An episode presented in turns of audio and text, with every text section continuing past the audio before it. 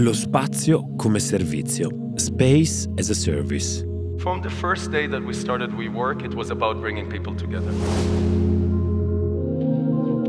Tutto qui il segreto della società che affitta spazi di coworking WeWork. Fondata da Adam Newman, è arrivata, seppur per poco, a valere la cifra record di 47 miliardi di dollari. No, non è una semplice società immobiliare di affitto di spazi ufficio condivisi. È molto di più, è tech, è software, è space as a service. E in quelle quattro parole c'è la sintesi di tutta un'epoca.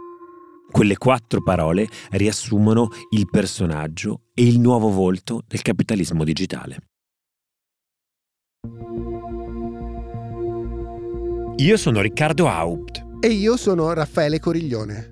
Questo è Mele Marce, il podcast originale di Spotify prodotto da Will Media e scritto da I Diavoli, che racconta l'ascesa e la caduta di incredibili start-up, mitologici unicorni, manager visionari e carismatici founder che dopo aver toccato il cielo con un dito sono crollati fino a venire processati da quello stesso sistema che gli aveva permesso di emergere.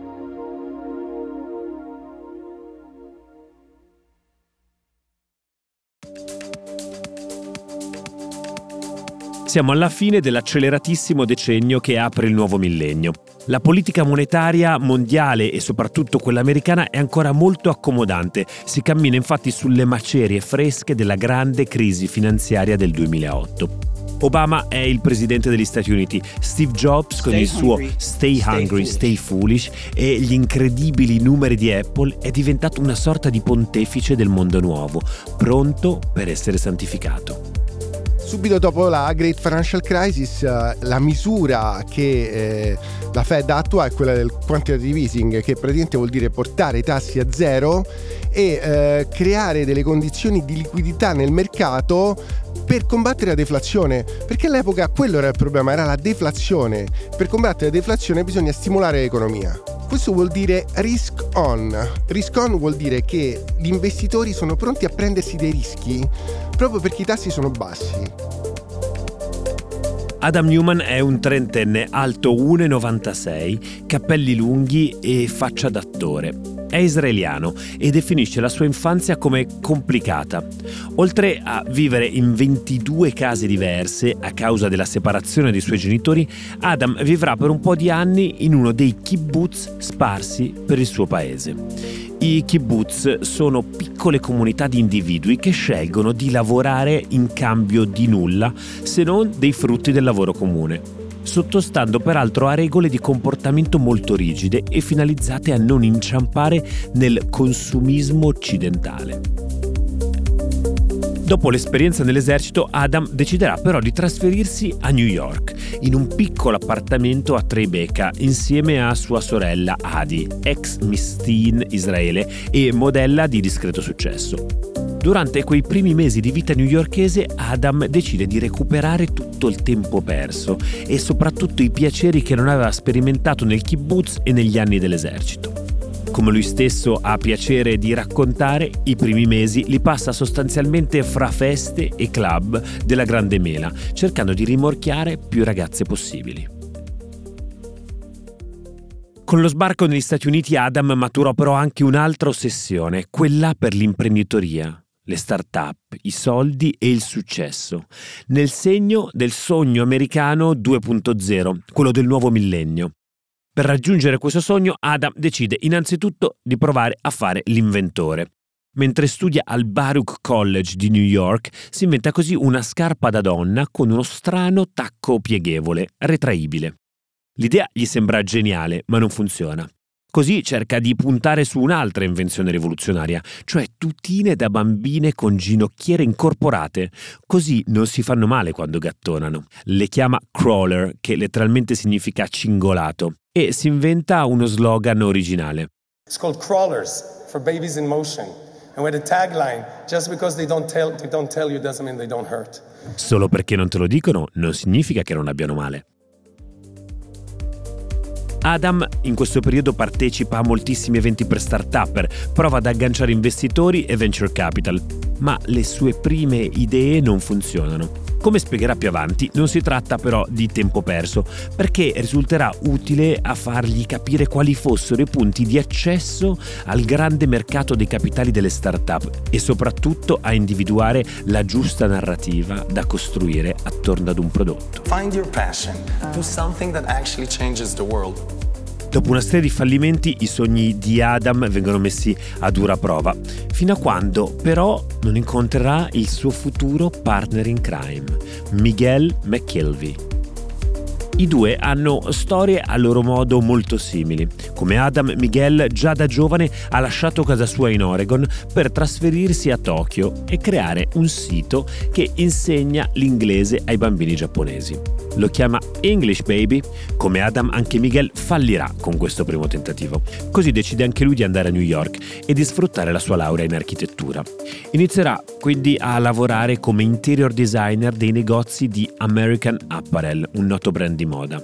Ed è proprio in questo periodo che conosce Adam grazie a un amico in comune. I due si trovano, si capiscono e cominciano subito a pensare in grande. Miguel convince Adam a spostare le sue attività in uno stabile a Dumbo, a Brooklyn. L'ufficio però è molto grande e non costa poco. Così Adam decide di subaffittare una parte di tutto quello spazio a un'altra società, risparmiando sull'affitto. L'idea, nella sua semplicità, gli sembra così geniale che fonda da lì a poco insieme a Miguel Green Desk, uno spazio di co-working cool ed ecologicamente sostenibile. Dopo anni di tentativi andati a vuoto, Miguel e Adam fanno jackpot. L'idea funziona e diventa un piccolo successo. D'altronde è il 2008 e negli Stati Uniti soffia l'aria del cambiamento dopo la tempesta della crisi economica.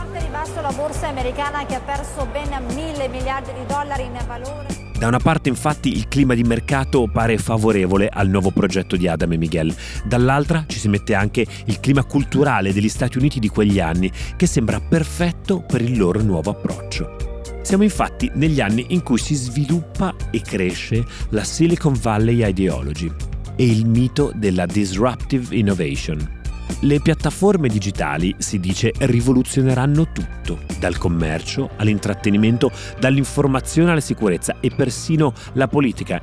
La parola disruption diventa un mantra nei pitch di start-up e scale-up. Si cercano settori tradizionalmente inefficienti dell'economia, come taxi, viaggi, pagamenti, da rimpiazzare con nuove dinamiche innovative, meglio ancora se algoritmiche, in grado di rendere tutto più lineare, efficiente, smart e alla portata di un click. Si parla di, di istruzione creativa proprio perché si vogliono diciamo, smantellare vecchi settori delle, dell'economia e sostituirli con, con degli strumenti nuovi. No? E lo strumento nuovo molto spesso è un algoritmo, questo chiaramente è mutuato dalla tecnologia. Quello che fa Adam uh, Newman è completamente diverso perché lui vuole mutuare mh, mm, nel mondo del real estate diciamo una, una cornice tecnologica che però non esiste. In questo scenario anche Adam individua la sua occasione per dare un contributo alla rivoluzione, facendo soldi a palate. Con Green Desk, Newman metterà in pratica tutto ciò che ha imparato in fatto di community building e vita condivisa vivendo all'interno dei kibbutz israeliani. Green Desk infatti non fa altro che affittare enormi spazi e trasformarli in accoglienti open space in cui si condivide tutto, compreso il proprio lavoro. Anche se certo con qualche differenza, come sottolineerà Adam più avanti, dato che la sua società sostanzialmente è un kibbutz capitalista, poiché, parole sue, ognuno mangia quello che uccide. La frase che riepiloga quello che fa WeWork è quella che loro stessi usano nel prospetto, Space as a Service. Green Desk è però ancora vincolata al proprietario dei muri dello stabile di Dumbo. La cosa non piace a Adam e Miguel, così i due decidono di vendere la loro quota nella società allo stesso proprietario per 3 milioni di dollari e di mettersi in proprio. Nel 2010 comprano uno spazio all'Italy Italy tutto loro, all'angolo tra Grand e Lafayette, e danno vita alla loro gallina dalle uova d'oro. La chiameranno WeWork.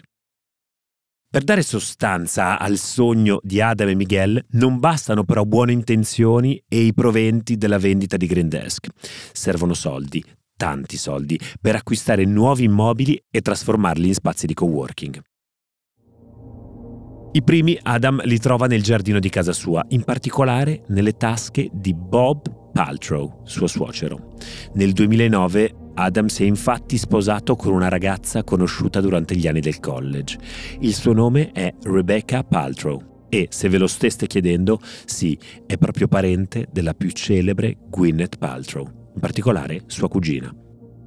I soldi del suocero e una capacità fuori dal comune di presentare le ambizioni di WeWork aprono la strada ad altri fondi, sufficienti per permettere ad Adam di dar vita alla prima vera espansione della sua startup. If you're going to start a business today that has a real cause, you will find it easier to hire employees, you'll find lower churn with your employees, you'll find it easier to sell. Because when someone buys a product from a meaningful company, they go and tell a hundred other people about it l'ingranaggio comincia a girare e continua a crescere, anche se a ben vedere la società, più che generare utili, accumula perdite.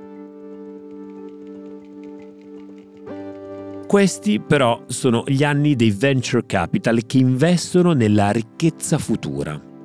La concezione è che il costo del capitale sia azzerato dal fatto che le perdite di bilancio sono un mezzo per accaparrarsi nuove fette di mercato. Non bisogna vincere oggi, ma porre le fondamenta per creare imperi che spazzeranno via la concorrenza domani. Venture Capital mai come in questo periodo guarda molto meno al balance sheet, quindi al bilancio, quindi alle perdite o ai guadagni di un'azienda, ma guarda alle prospettive future, alla capacità dell'imprenditore di acquisire quote di mercato. Lo spirito del tempo insomma è dalla parte di Adam e Adam è abilissimo a costruire attorno alla propria storia e all'interno della propria azienda un'incredibile narrativa. Sa picciare e raccontare bene le sue storie, un talento fondamentale per procacciarsi sempre nuovi investitori, assumere profili di primissimo livello da grandi multinazionali, affabulare grandi magazine che lo mettono in prima pagina e a conquistare ampie e inedite fette di mercato. Dopo le prime battute di caccia arriva il momento del grande salto. Adam è diventato come il capitano Acab e la sua ossessione è trovare la grande balena, come Moby Dick. La va a cercare in mari lontani, spingendosi fino all'India, dove nel 2016 partecipa a un evento dedicato alle start-up, in presenza del primo ministro indiano Narendra Modi. Honorable Prime Minister, here is what I've observed. India's democracy embodies the We Generation. Non è però Narendra Modi l'obiettivo di Adam in quell'evento. Il suo vero obiettivo è Masayoshi Son, il CEO di SoftBank, la sua balena bianca, il più grande investitore della Babele tecnologica. Inutile dire che riesce a impressionare Masayoshi e fa bingo. Una volta arpionata la balena, il resto è un gioco da ragazzi, soprattutto quando si torna a giocare in casa. Adam e la sua affascinante parlata americana con accento israeliano riescono infatti a strappare una promessa a Masa, come lo chiamano nel mondo dei venture capital. Il CEO di SoftBank deve andare a vedere con i suoi occhi gli uffici di WeWork a New York. Il gioco è fatto. Adam fa trasformare la sede di WeWork in una sorta di teatro di posa prima di accogliere Masa, che a lui però piace chiamare Yoda. Masa è il Deus Ex Machina di SoftBank, è una grande celebrità del mondo tecnologico, anche perché ha azzeccato tantissime mosse e ha investito in tutte le aziende di più grande successo del mondo tecnologico. Quindi avere SoftBank come soci è, un, è come entrare nell'Olimpo delle start-up tecnologiche a Masayoshi bastano 12 minuti per visitare gli uffici, riascoltare il PC di Adam e firmare un accordo per un enorme finanziamento destinato a WeWork. I due scendono dagli uffici, impostano e firmano in fretta e furia su un iPad un contratto da 4 miliardi e mezzo di dollari a bordo di un'auto parcheggiata fuori dalla sede di WeWork. Il CEO di SoftBank è entusiasta dell'azienda di Adam, che la vende come un progetto ultra futuristico. WeWork infatti studia nei minimi dettagli gli ambienti di coworking attraverso tecnologie innovative, al fine di offrire il massimo del comfort e della produttività per chi ci lavorerà. Questa visione del lavoro del futuro basta per convincere lo Yoda miliardario, che pare poi abbia chiesto ad Adam chi vince in un combattimento? La persona intelligente o quella pazza? Adam gli risponde quella pazza e Masa controbatte esatto, ma tu non sei pazzo abbastanza, devi esserlo di più. A questo punto la società vola nella stratosfera, quadruplicando la sua valutazione complessiva nel giro di solo quattro anni e Adam prende la lettera, l'invito a diventare sempre più pazzo. And WeWork is now valued at get this more than 16 billion dollars. L'euforia esplode, gli investitori della prima ora gongolano e iniziano a sognare exit strategy con cui moltiplicare fino a 20 volte il capitale investito. Le banche cominciano a pianificare quotazioni in borsa con commissioni da capogiro e i dipendenti della società che affittano spazi nelle sedi di WeWork sono entusiasti del concept e del design degli spazi di lavoro. Nel momento in cui si inizia a intravedere il successo dell'azienda, si inizia a sognare anche l'exit, che può avvenire in diversi modi, può avvenire tramite una vendita dell'azienda, ma anche con la quotazione in borsa. Adam scivola così in un delirio di onnipotenza che va di pari passo con la sua dissennata condotta.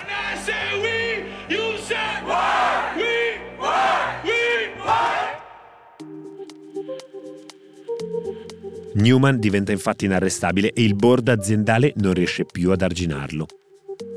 Dopo l'ingresso di Masayoshi è divenuto inattaccabile e all'interno di WeWork non esistono contrappesi, tant'è che la sala conferenze dirigenziale viene decorata con una grande fotografia di Newman che cavalca un'onda.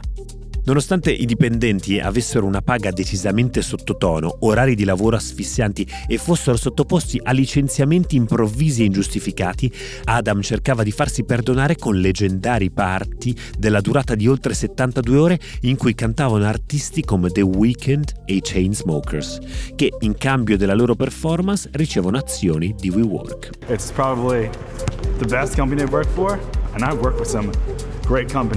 In queste occasioni Adam guida cori in cui tutti gridano We work, we work, we work. Ma è la tequila il vero protagonista delle serate, tant'è che tutti i dipendenti arrivano a conoscere la marca preferita dal proprio capo. Il grande maestro è stato Jordan Belfort, eh, Wolf of Wall Street. Era più il tempo che passavano a festeggiare. Comunque sì, è, un, è una caratteristica del mondo anglosassone. Festeggiamenti selvaggi, feste incestuose all'interno dell'azienda con le persone dell'azienda. Si festeggia tutti insieme fra colleghi. Adam, il suo linguaggio, le sue bizzarrie continuano ad aumentare in numero e intensità. Nell'ufficio centrale dell'azienda viene installato un enorme gong da suonare durante i team meeting. Adam assume e licenzia persone sulla base di intuizione e colpi di testa, mentre si moltiplicano i suoi viaggi con il jet privato aziendale, su cui viaggia molto spesso accompagnato da sua moglie, Rebecca. Nessuno infatti è un vero re senza la sua regina. Rebecca Paltrow, ormai diventata Newman Paltrow dopo il matrimonio con Adam, appare tanto egomaniaca e stravagante quanto il suo consorte. Rebecca è appassionata di vita spirituale buddista di cui ha fatto conoscenza durante un suo viaggio in India per studiare yoga. Questa più che una passione è una vera e propria ossessione, tanto che spingerà anche Adam a perseguire un percorso spirituale. Rebecca si farà poi anche nominare Chief Impact Officer di WeGrow, un costosissimo spin-off di WeWork che si propone come una scuola consapevole e imprenditoriale impegnata a liberare i superpoteri di ogni bambino ma la sua missione rimarrà sempre la stessa, sin dal primo giorno, trasmettere le good vibrations che si generano fra lei e Adam al resto del pianeta. They actually see that there's another energy that's happening there, which is leading to another level of fulfillment and success. Come in tutte le parabole però l'apice della storia si tramuta rapidamente nell'inizio della fine. L'investimento di SoftBank equivale infatti ad una pillola avvelenata per WeWork perché le aspettative nei confronti dell'azienda crescono e tutti gli investitori adesso vogliono monetizzare l'investimento. L'unico a voler prolungare il suo sogno è Adam, felicissimo di poter espandere il business e imperversare nei suoi eccessi e voli privati, senza nessun controllo da parte della borsa o di autorità finanziarie. Lui del resto non ha alcuna pressante necessità di passare all'incasso. JP Morgan, guidata dal famosissimo banchiere Jamie Dimon, gli ha infatti concesso una linea di credito personale quasi infinita garantita dalle sue azioni in WeWork. Adam insomma non ha nessuna ragione di rinunciare al suo status praticamente il meccanismo è molto semplice. Invece di farsi pagare dei grandi stipendi dalla sua stessa azienda, l'imprenditore va da una banca, dà in garanzia le proprie azioni e riceve un prestito corrispondente al valore dell'azienda e al valore delle sue azioni. In questo modo lui premonetizza il successo della, della sua azienda senza venderla e allo stesso tempo ha a disposizione un'enorme liquidità molto più alta di quella che avrebbe eh, ricevendo uno stipendio molto alto. Non dimentichiamoci che Adam riceve da JP Morgan una linea di credito di più di 100 milioni. 100 milioni garantiti dalle azioni di WeWork spende 80 milioni per comprare 5 proprietà tra New York e gli Hamptons e nel 2018 sgancia 20 milioni per una casa di più di 1200 metri quadri a San Francisco, con tanto di sala di registrazione, dato che ama suonare la chitarra. Ma Adam non investe solo in case lussuose. Oltre a WeGrow, Adam lancia nel 2016 un'altra trovata che pensa possa diventare ancora più grande di WeWork, cioè WeLive. Il concetto è simile a quello del coworking, ma applicato all'ambito abitativo. La società dà la possibilità di affittare piccoli appartamenti con spazi comuni, con birra gratis e giochi arcade. Ma l'idea non piace molto. Un conto è il lavoro, un altro è la vita privata. WeLive sogna l'apertura di 69 spazi, ma alla fine riuscirà ad aprirne solamente due. That was founding partner Rebecca Newman's goal when she created WeLive.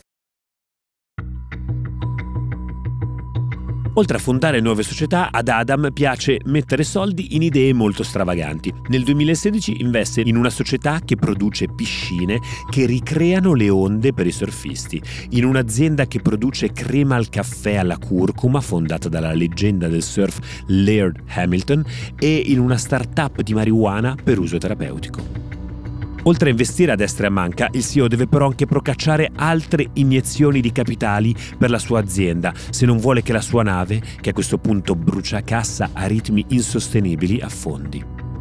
Stavolta però non riesce più a trovarli perché la valutazione della società è troppo alta, motivo per cui l'unica strada percorribile è la quotazione in borsa che gli permetterà di vendere parte della società al mercato è il momento apicale perché si determina il valore dell'exit e quindi il moltiplicatore del valore iniziale e di solito si scatena una sorta di asta fra le banche di investimento per quotare l'azienda.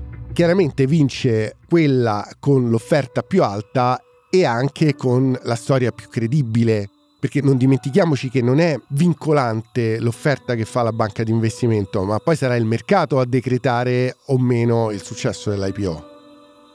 Dunque è tempo di convincere l'intera comunità di finanziatori che l'ormai divenuta We Company sarà un'azienda sostenibile nel lungo periodo, che produrrà utili e riuscirà a trasformare i tanti clienti in profitti. So if you're asking me, am I and are we as a team committed to monetize not only for our investors but also for our employees? The answer is 100%. Is an IPO next year the perfect answer? We're going to ask ourselves what's best for the employees, what's best for the members, and I guarantee you that's what's best for both of them will end up being best for the investors. È così che scatta la grande corsa delle banche di investimento per prendere il mandato della quotazione. Ovviamente è una corsa gonfiata e a rialzo, e a spuntarla è un colosso come JP Morgan, guidata da Jamie Dimon, ormai diventato amico personale di Adam Newman, che valuta la società 47 miliardi di dollari. Con questi presupposti, WeWork diventerebbe la startup più grande di sempre, ben più valutata di società come Airbnb o SpaceX di Elon Musk. WeWork è in effetti sparsa per tutto il mondo, con ben 528 spazi di coworking in 29 paesi e in 111 città. Gli investimenti sono tanti, ma le risorse dell'azienda stanno finendo e il rosso diventa il colore più presente nei conti, con una perdita di 1.9 miliardi di dollari nel solo 2018. Quella della quotazione si rivelerà essere un'ultima percorribile chance che però Newman si gioca male. Invece di preparare il terreno per la quotazione in borsa con una normale e meticolosa compilazione del celebre S1 filing, il fondamentale step burocratico per la quotazione sui mercati americani, Adam resta fedele allo stile che gli aveva permesso di raccogliere fino ad allora miliardi di dollari senza che la gente facesse troppe domande. Dà vita così ad un eccentrico documento in cui si parla di filosofia e possibilità di cambiare la storia dell'umanità e in cui l'intero funzionamento dell'azienda viene ricondotto alla figura del suo founder and CEO.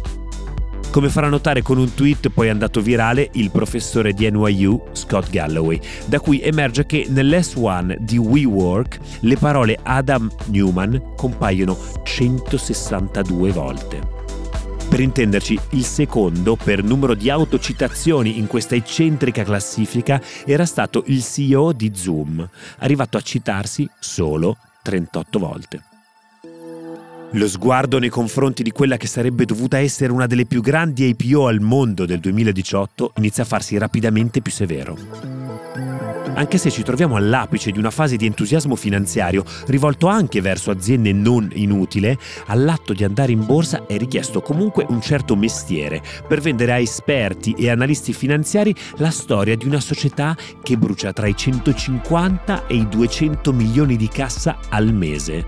Insomma, non è più tempo dei famosi elevator pitch in cui Adam era a cintura nera. Così, ad esempio, Caitlin Smith, a capo del fondo di investimento Renaissance Capital, a fronte della crescita di fatturati tanto sbandierata da Newman, risponde che non puoi parlare di crescita se per ogni dollaro in più che fai ne stai perdendo almeno un altro mentre Rohit Kulkarni di MKM Partners diffonde una nota in cui si dichiara scettico sulla capacità della società di rimanere operativa per più di altri sei mesi. L'IPO è un enorme faro su, sull'azienda che, che deve essere quotata e quindi vengono fuori tutti i problemi, tutte le magagne che un'azienda ha. Ed evidentemente in questo, in questo contesto WeWork è nuda, è finalmente nuda e fa vedere quello che è realmente, ossia un'azienda che perde soldi con un CEO che è un pazzo furioso. Oltre che sul disastroso andamento aziendale, l'attenzione di pubblico e investitori si sposta rapidamente sulla vita sregolata di Adam, sulle sue feste, le sue folli spese, l'alcol e le droghe. Come se non bastasse, viene anche accusato di conflitto di interesse dopo che il Wall Street Journal fa luce sul fatto che WeWork avesse pagato più di 37 milioni di dollari d'affitto a un azionista principale, senza citarne il nome. Adam proverà a difendersi, ma la frittata ormai è fatta. La spirale adesso diventa drammatica e le abilità narrative di Adam sembrano aver perso il loro potere magico. La galassia WeWork comincia a essere sinonimo di sventura e di incertezza e il disperato tentativo di dimezzare il valore dell'IPO da 47 a 20 miliardi di dollari arriva fuori tempo massimo. Mentre per WeWork le porte della borsa cominciano a serrarsi, al congresso americano Alexandria Ocasio-Cortez affossa definitivamente l'azienda, iniziando a parlare di frode e invitando gli investitori a fare attenzione. An issue with WeWork, where WeWork was making this transition from the private markets, trying to get ready for an IPO to the public market. Per Adam Newman sono i titoli di coda. Ormai gli investitori hanno capito che l'impero di WeWork è costruito sulle sabbie mobili e che Adam non ha fatto altro che coprire un modello di business a dir poco cagionevole dietro a una patina d'oro di marketing e comunicazione. Tutti se ne accorgono, persino il suo amico più potente di SoftBank, Masayoshi Son. L'uomo che lo aveva invitato a essere più pazzo e fino a quel momento aveva chiuso più di un occhio sulla condotta dell'azienda e la sua lo abbandona. SoftBank salverà formalmente le casse di WeWork con un altro investimento multimiliardario, ma pretenderà che Adam si faccia da parte. Deve uscire dal board della società. Poche ore prima di dimettersi da CEO, Adam, con gli occhi del mondo addosso, viene fotografato passeggiare per le strade di New York a piedi nudi. La scena, benché non si tratti di un caso isolato, viene etichettata dal mondo come il definitivo sbando in cui si trova il CEO, un tempo visionario, di WeWork. Quasi tre anni dopo, nel 2021 e nel pieno della pandemia da Covid-19, WeWork viene quotata 9 miliardi di dollari e attualmente vale meno della metà di quella quotazione. Una cifra decisamente lontana dai 47 miliardi di valutazione fatta dalla banca guidata da Jamie Dimon. La valutazione di WeWork a 9 miliardi probabilmente è anche eccessiva, perché se pensiamo che adesso vale un terzo di quei 9 miliardi, quindi probabilmente era eccessiva nel 2021, che non dimentichiamo è stato un anno d'oro per i mercati finanziari e quindi diciamo le banche che hanno fatto l'IPO hanno sfruttato un contesto perfetto per farlo, ma quei 38 miliardi non sono mai esistiti, erano on paper, erano sulla carta. Chi ha perso? Nessuno, tutti tutti quelli che credevano di aver fatto tantissimi soldi. Se ci si concentra su eccentricità e dissennatezza del personaggio, questa storia, benché spettacolare, potrebbe suonare quasi banale. Per questo, come sempre, la parte più interessante sono i risvolti e la cornice sistemica in cui questo crash è iscritto cioè i meccanismi e le spinte che hanno permesso ad Adam Newman di diventare l'ennesimo unicorno dell'alta finanza. Ora, pensateci, come può la line-up di un ufficio elevare la coscienza di qualcuno? Elevate your consciousness era un altro dei claim forti dell'azienda di Newman. Come può un tavolo da ping pong, due shot di tequila e un super concerto in ufficio surrogare le tutele sul lavoro? Come possono un'estetica e un'architettura accattivante sostituirsi ai diritti dei dipendenti? Nello schivare questi quesiti Adam è abilissimo a impossessarsi del pronome we e a restituire al pubblico un'idea di comunità e di fratellanza, tanto ammagliante a livello retorico quanto fittizia e destinata a essere sconfessata dal crack del suo impero e dell'odierno scenario in cui oggi versiamo. Adam Newman è semplicemente un seduttore di investitori. Il problema sono gli investitori sedotti, non lui. Non a caso nessuno ha sporto denuncia, perché Adam Newman è stato sempre molto sincero. Era folle, era una visione folle, ma era una visione, non, non, non, non, ha fatto nessun danno. La sua colpa è quella di non aver reso miliardari alcune persone che credevano di diventare miliardari grazie a lui. Se guardato da una prospettiva più ampia, Adam Newman in realtà non ha fatto altro che surfare l'ennesima onda speculativa all'interno di un sistema che non solo lo permette, ma talvolta incentiva la creazione di queste enormi bolle fatte di virtualità, narrazione e finanziarizzazione. SoftBank ha creduto in lui senza avere davvero le basi per poterlo fare. WeWork non era infatti l'unica società che offriva spazi di coworking in quel momento, ma Masa ha deciso di puntare su Adam Newman. SoftBank, uno dei più grandi e raffinati investitori al mondo, ha puntato 4.5 miliardi di dollari su un ragazzo che si è limitato a far visitare un ufficio al suo CEO in 12 minuti. Di fronte ad Adam, insomma, non c'era un investitore sprovveduto, ma un soggetto desideroso di vincere l'ennesima rischiosissima scommessa miliardaria.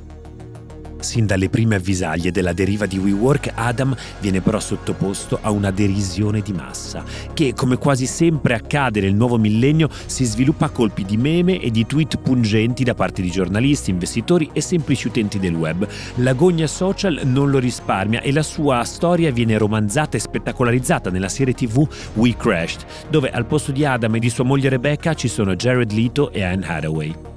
Nonostante tutto, però, Adam non si è mai scusato pubblicamente con i dipendenti e con gli investitori. Ha solamente ammesso di essersi pentito di alcune scelte fatte durante il percorso e di essere dispiaciuto per le conseguenze. I did not expect it, I didn't want it, I feel tremendous regret for it. Adesso Adam Newman ci sta riprovando con il mercato immobiliare residenziale questa volta. Vuole creare il kibbutz 2.0 con la sua nuova società, Flow, che sembra voler risolvere la carenza di alloggi negli Stati Uniti, dando agli affittuari la possibilità di accumulare capitale proprio nonostante non possano permettersi una casa. L'idea è piaciuta a Andreessen Horowitz, il più grande fondo di venture capital della Silicon Valley, che ha già staccato un primo assegno da 350 milioni di dollari. La storia insomma sembra ripetersi la valle d'altronde dà spesso una seconda chance agli ex unicorni.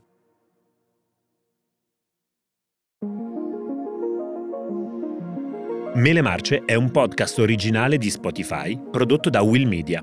Cura editoriale Riccardo Bassetto. Autori Riccardo Haupt, Raffaele Coriglione e I Diavoli. Editor Adriano Masci. Supporto autoriale e ricerche Federico Tafuni. Regia e sound design Lorenzo Marsiglia. Io sono Riccardo Haupt di Will Media. Per Spotify, Head of Studios Eduardo Alonso. Executive Producer Jacopo Penzo. Partner Manager Olimpia Manzoni. Editorial Laura Gomez Exposito. Marketing Esther Gazzano, Arianna Dell'Era e Ginevra Caprino. Head of Communications Monica Landonio.